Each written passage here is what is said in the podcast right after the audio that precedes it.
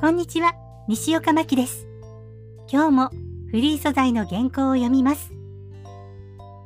今回の原稿は、テレビ番組のナレーションです。それでは、聞いてください。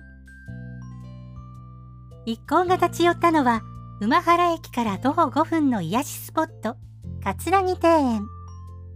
ご主人が毎日欠かさず手入れをしている古き良き日本庭園です。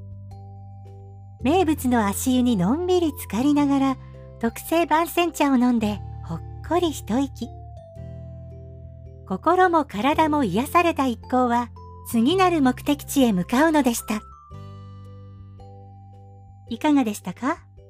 今回も軽やかにを意識しました。楽しそうに聞こえているといいな。